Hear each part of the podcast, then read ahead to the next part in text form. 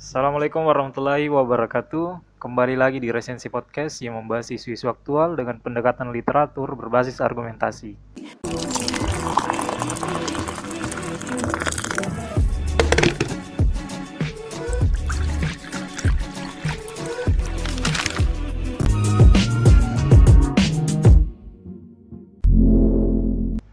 Nah, malam ini tema kita adalah tetap optimis dalam dunia yang kritis.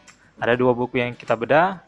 Nah, pertama kita masuk ke buku yang berjudul I Love Monday yang ditulis oleh Arvan Pradiansyah.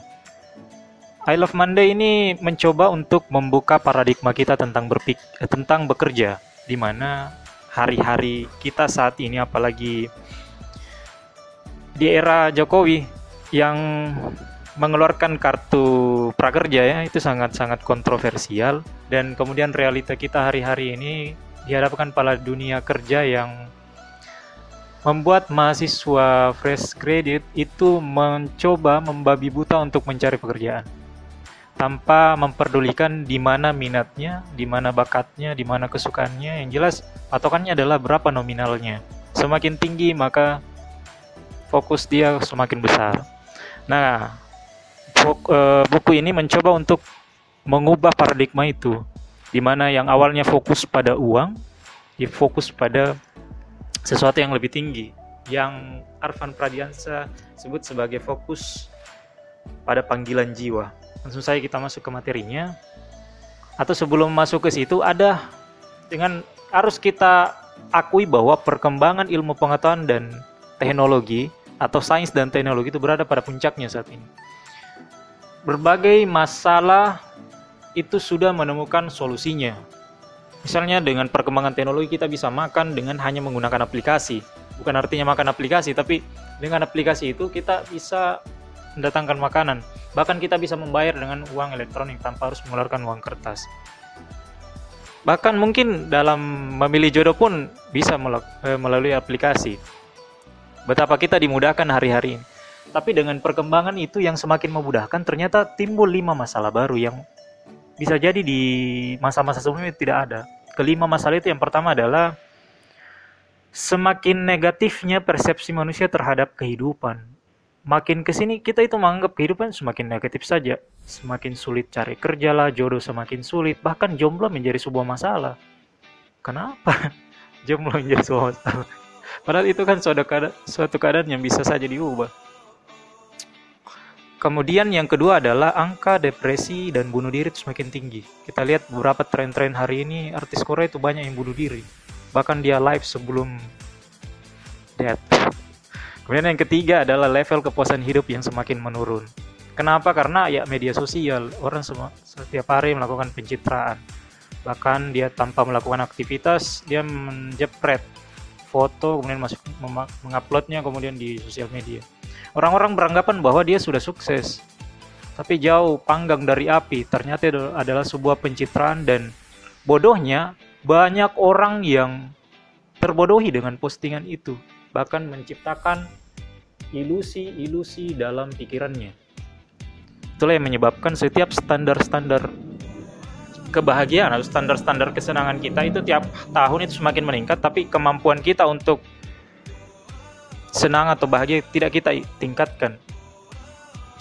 Kemudian yang keempat adalah kita semakin merasa kesepi, semakin hari semakin merasa lonely, merasa sendiri, merasa hampa.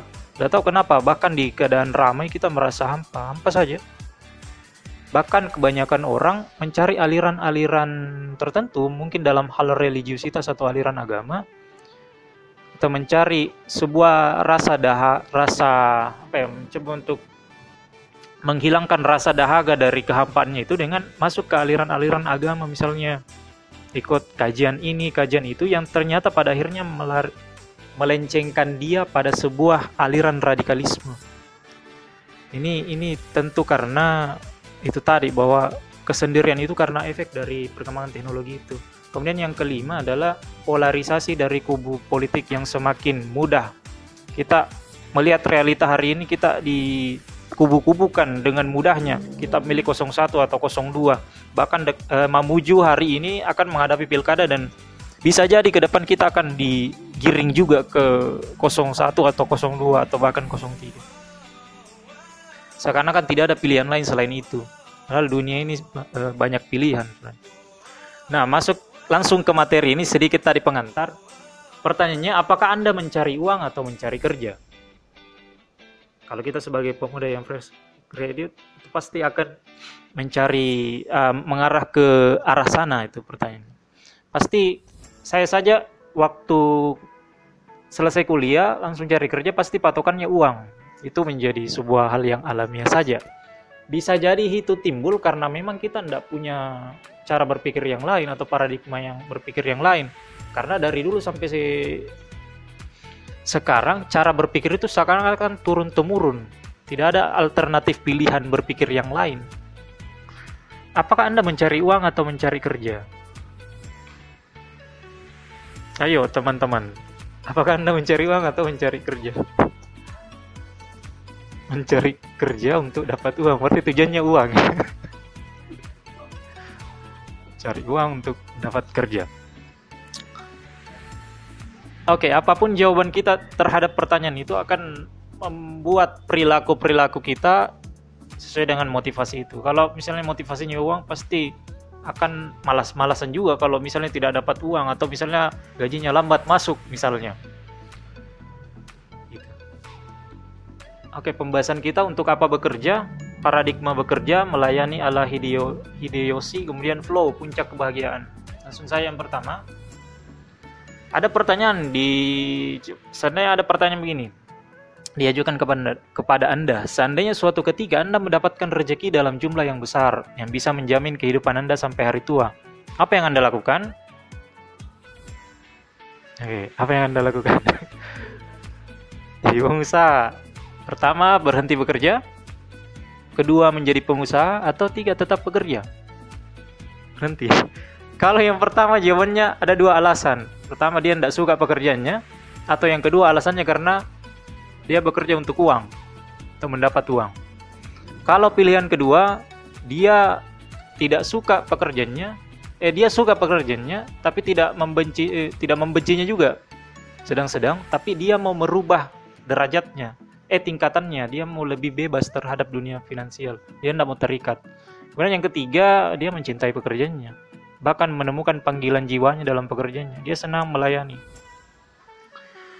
Nah, kebanyakan kita berada pada level satu tadi, berhenti bekerja. Dan menggunakan uang itu untuk bersenang-senang saja. Misalnya pergi di Bali atau pergi di mana kan? Di Korea mungkin. Oke, ini konsep I Love Monday dari Arvan Pradiansyah. Bagaimana Anda melihat pekerjaan? Apakah hanya sebatas job? Itu berada di level yang paling bawah kita bekerja berdasarkan skenario orang lain. Orang lain mendikte kita untuk bekerja apa. Sehingga kita tujuannya hanya bertahan saja. Mungkin terhadap gaji atau apa. Kemudian yang tingkatan kedua adalah karir. Kita bekerja berdasarkan skenario diri kita sendiri. Maka tujuannya mungkin akan ke, e, menuju kesuksesan. Tapi ini hanya sebatas menyenangkan saja bagi diri kita, tidak menuju pada kebahagiaan yang hakiki. Kemudian yang ketiga adalah calling atau skenario Tuhan, ada panggilan jiwa. Nanti ujungnya atau hasilnya adalah kebahagiaan. Berada di tingkatan manakah kita? Apakah hanya sebatas job, karir, atau panggilan? Tentunya ini dengan berkembangnya pengalaman kita seharusnya makin tinggi juga kita berangkat, kita menuju maksudnya. Bukan hanya sebatas pekerjaan, bukan hanya sebatas karir, tapi betul-betul panggilan jiwa. Ini sangat match ketika kita buka surah Al-Baqarah ayat 30 bahwa akan diciptakan khalifah di muka bumi. Tuhan akan menciptakan khalifah di muka bumi. Dia bertanya pada malaikat,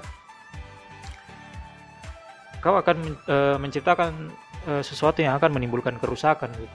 Tapi makna daripada khalifah kalau kita tafsir dengan pendekatan yang sederhana, ternyata menjadi khalifah itu bukan sekedar uh, apa ya halifa penguasa atau sesuatu yang diturunkan ke bumi untuk menguasai tapi lebih kepada wakil Tuhan atau panjang tangannya Tuhan ke bumi ini untuk menyampaikan kebaikan. Nah, dalam khalifah itu ternyata setiap manusia itu mungkin Al-Qur'an secara general atau secara umum menyampaikan itu, tapi tugasnya manusia ternyata menemukan bagaimana supaya dia menjadi panjang tangannya Tuhan. Tuhan menyediakan bakat dan minatnya atau passionnya. Nah tugasnya manusia itu menerjemahkan itu, menemukan itu, kemudian menjadikan itu sebagai uh, sebagai cara menjadi halifah di muka bumi. Jadi tidak ujuk-ujuk kita jadi pengusaha, eh, penguasa atau sesuatu yang bermanfaat di muka bumi, tapi apa yang kita minati dulu kita temukan itu, kemudian kita tenggelam dari situ, eh, di situ, kemudian kita memberikan manfaat kepada orang lain. Tidak ujuk-ujuk kemudian kita mencari uang menjadi kaya kemudian membantu orang lain tidak kita lebih bahagia membantu orang lain berdasarkan minat passion yang kita dalami dan kita sukai. Mungkin begitu. Next. Ini Hideyoshi. Ini Hideyoshi uh, ya dia terkenal memang mirip monyet ini tapi kehebatannya dia mampu menyatukan eh, negara-negara di Jepang atau daerah-daerah yang konflik perang saudara. Nah ini kita bisa belajar dari Hideyoshi di buku I Love Monday yang ditulis oleh Arfan Pradiansyah dia bilang bahwa Hideyoshi ini adalah orang yang paling uh, apa ya dibilang paling tinggi tingkat pelayanannya. Dia melayani dengan sepenuh hati. Bahkan begini kisahnya dia memulai karirnya dengan penjaga sendal. Dia itu penjaga sendal dari uh, tuannya. Nah, suatu ketika di Jepang itu sangat sangat dingin, bahkan udara itu sudah membeku, masuk uh, musim salju. Tapi Hideyoshi ini dia mendekap sendal tuannya, sedangkan tuannya itu rapat di dalam. Dia mencegah sendal ini jangan sampai dia membeku kedinginan sampai segitunya bahkan dia mengawal tuannya dia itu tidak e, di kastil itu dia tidak cari tempat yang jauh-jauh dari kamar tuannya. Jadi dia berusaha agar dia dapat melihat aktivitas tuannya. Bahkan kamarnya itu dia tidak mau buat nyaman. Dia bikin e, apa kasur dari jerami. Supaya dia tidak tertidur agar dia terus melihat aktivitas tuannya. Sampai segitunya pelayanannya. Mungkin di kisah-kisah supi kita bisa melihat kita bisa mendengar aktivitas-aktivitas yang lebih ekstrim lagi dari Hideyoshi ini. Tapi begitulah pelayanan. Sampai suatu saat tuannya ini kemudian merasa haru terhadap pengabdian dari Hideyoshi ini. Nah, mungkin begitu kisahnya. Bahwa memang pelayanan pada akhirnya akan berbuah baik. The Meaning of Life. Ada satu cerita ditulis oleh Viktor Frankl seorang psikiater yang kemudian dipenjara di konsentrasi Nazi. Pada waktu itu terjadi perang antara Jerman dan Yahudi. Nah, an, apa? Victor ini adalah seorang dokter yang ditahan di penjara Nazi itu. Kalau kita bisa bayangkan penjara itu itu sangat kecil, sangat kecil. Bahkan kalau misalnya siang hari itu ada disemprot eh, dikeluarkan racun apa gas yang beracun kemudian disiksa tanpa orang punya makna di penjara itu dalam satu menit orang bisa meninggal karena siksaan di dalam penjara itu. Tapi dengan makna hidup yang diterapkan oleh Viktor Frankl bahwa ini sementara ini bisa diatasi sampai bisa keluar dia pada akhirnya dari penjara itu. Lanjut ke kehidupan, ternyata menemukan makna hidup adalah tujuan manusia, setiap manusia. Sampai pada titik di mana kita bekerja, bekerja, bekerja, kita akan menemukan sebuah hikmah mungkin pada setiap orang. Nah, hikmah ini kemudian menjadi sebuah meaning. Nah, meaning ketika kita mendalami meaning, nah dalam dunia spiritualitas itu, inti daripada spiritual itu adalah makna. Cinta itu, inti daripada cinta itu adalah makna dalam spiritualitas. Ketika orang sudah menemukan maknanya, maka kebahagiaan hakiki akan melingkupi hidupnya. Oke, okay, thank you. Terima kasih.